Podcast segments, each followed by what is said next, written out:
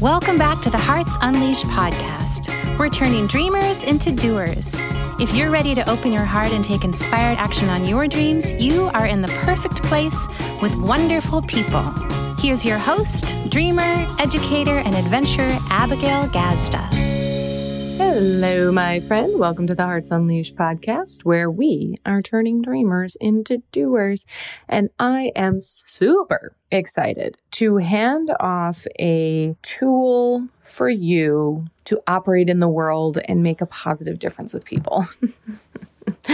this is also to help you not be an ass. Um, it's it's to help you say what there is to say with love and kindness and from like offering a tactic that allows you to make a powerful difference for people while also um you know loving up on them and saying hard things again from love. So, my dear friend, colleague, support coach Aviance Cobb and I, we were in a coaching call and jamming out, and we kind of co created this um, acronym Oreo. And so I was teaching this tactic. And then I think by the time we were done with it, she is such a wordsmith. She is so into, you know, words and their meanings and origins and breaking them down and all of it that Oreo was born. And so before I go and describe each one, I'm going to let you write all four uh, letters down O R E O. O is for observe. R is for reflect, E is for educate, and the second O is for offer. And so I'm going to just break this down for a few minutes and offer it to you to take into the world. This is for having powerful conversations with people. And so the first thing is observe. You observe something in someone that perhaps you've wanted to say something about, but you don't know how to say it without coming off as rude or hurtful or heartless or inconsiderate or any of those things. Okay. So O is for observe. And then reflect is to actually take action on the observation. And so you would approach that person and say to them, and I would suggest write this specifically down and practice it, and I'll tell you why in a minute.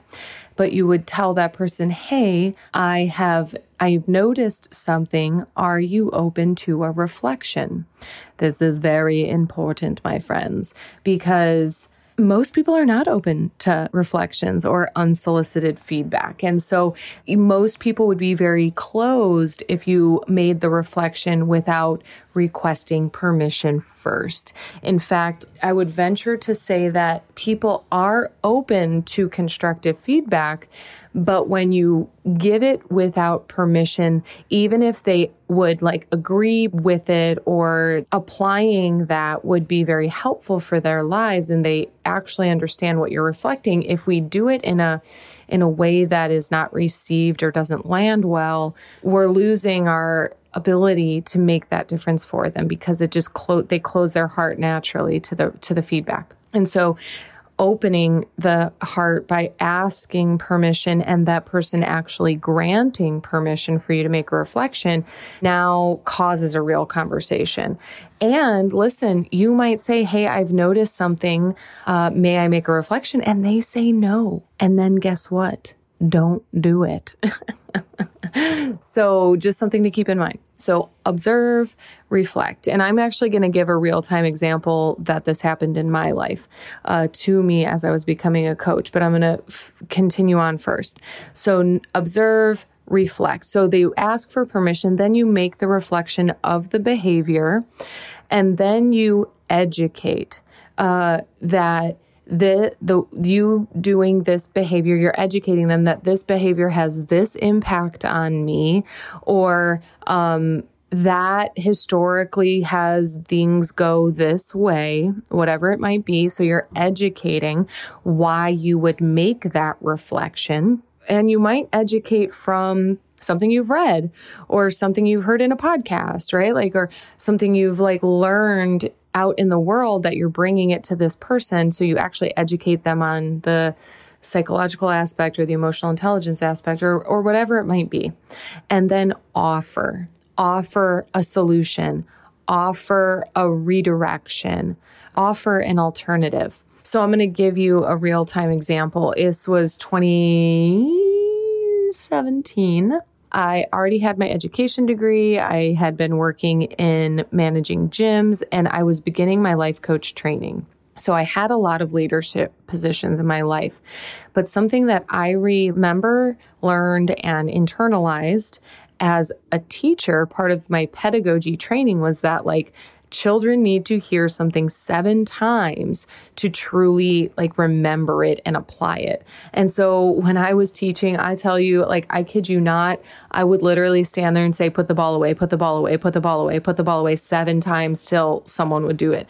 And um, so I became very used to being repetitive or redundant.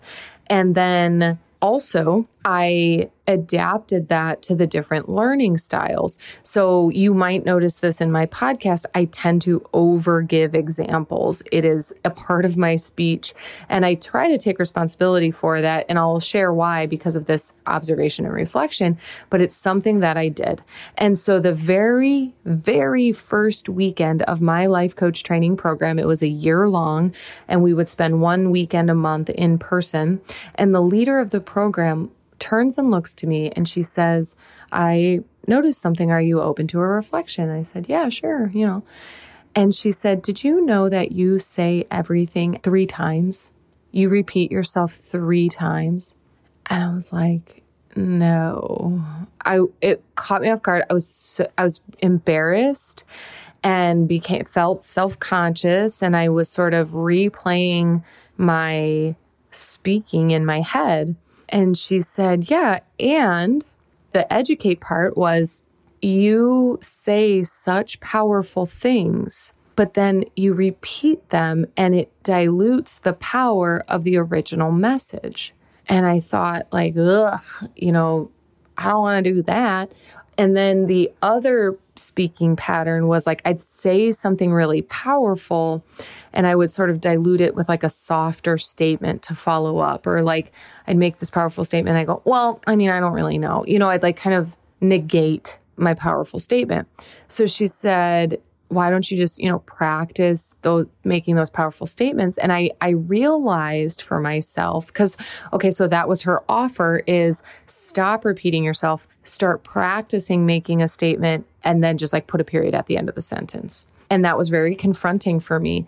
It showed me some of my people pleasing behaviors that were so unconscious to me that practicing speaking so powerfully felt so direct that I like crumbled under the pressure. I was like, that's so heartless. Like, I can't just say that. You know, like there was all sorts of resistance around it. Or I also realized how like nobody in particular, but my over explaining sort of diminishes other people too. Like, oh, like as if you wouldn't understand it the first time. And I'm happy to re explain things to people or break it down. I love analogies.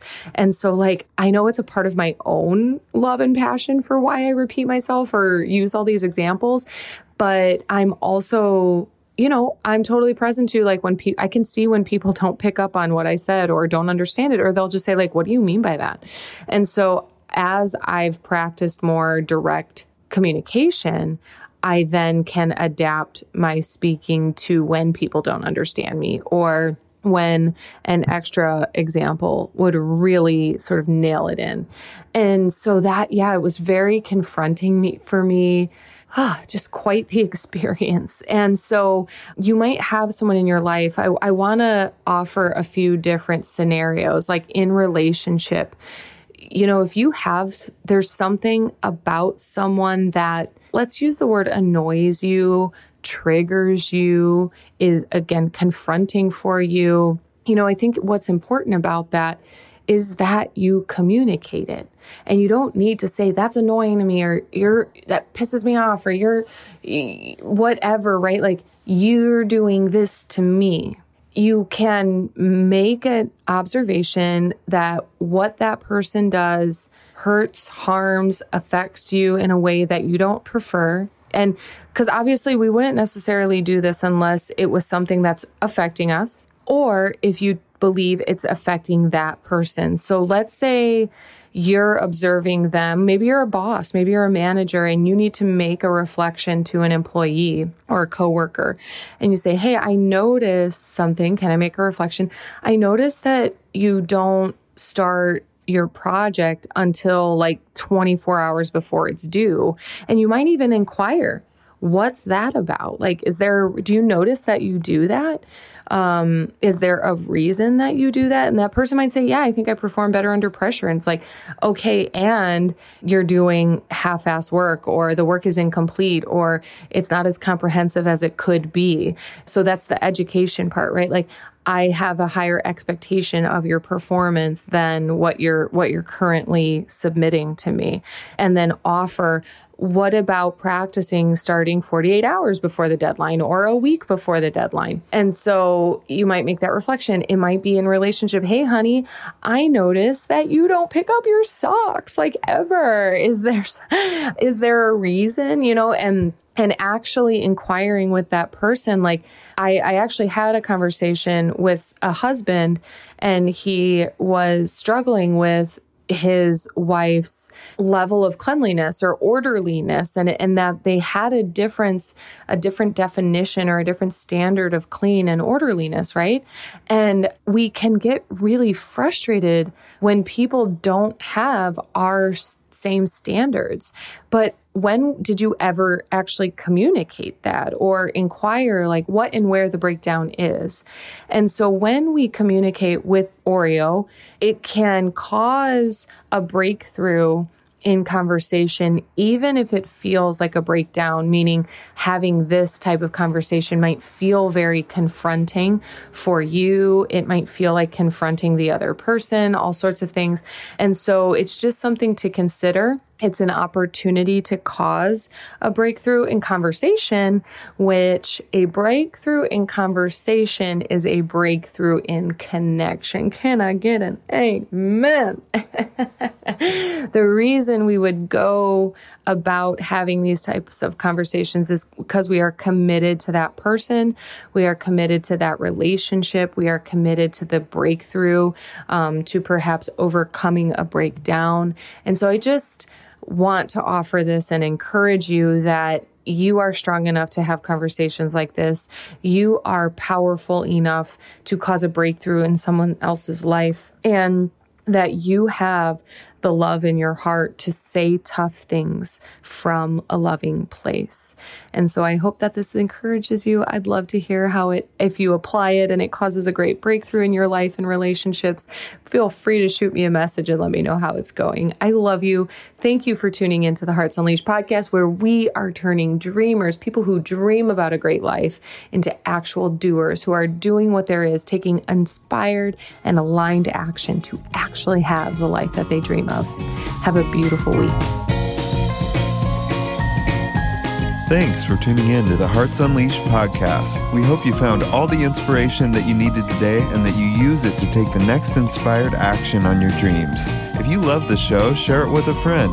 We love spreading the love. For more information, to listen to more episodes, or to shop Hearts Unleashed, visit us at heartsunleashed.com. See you next time, Hearts.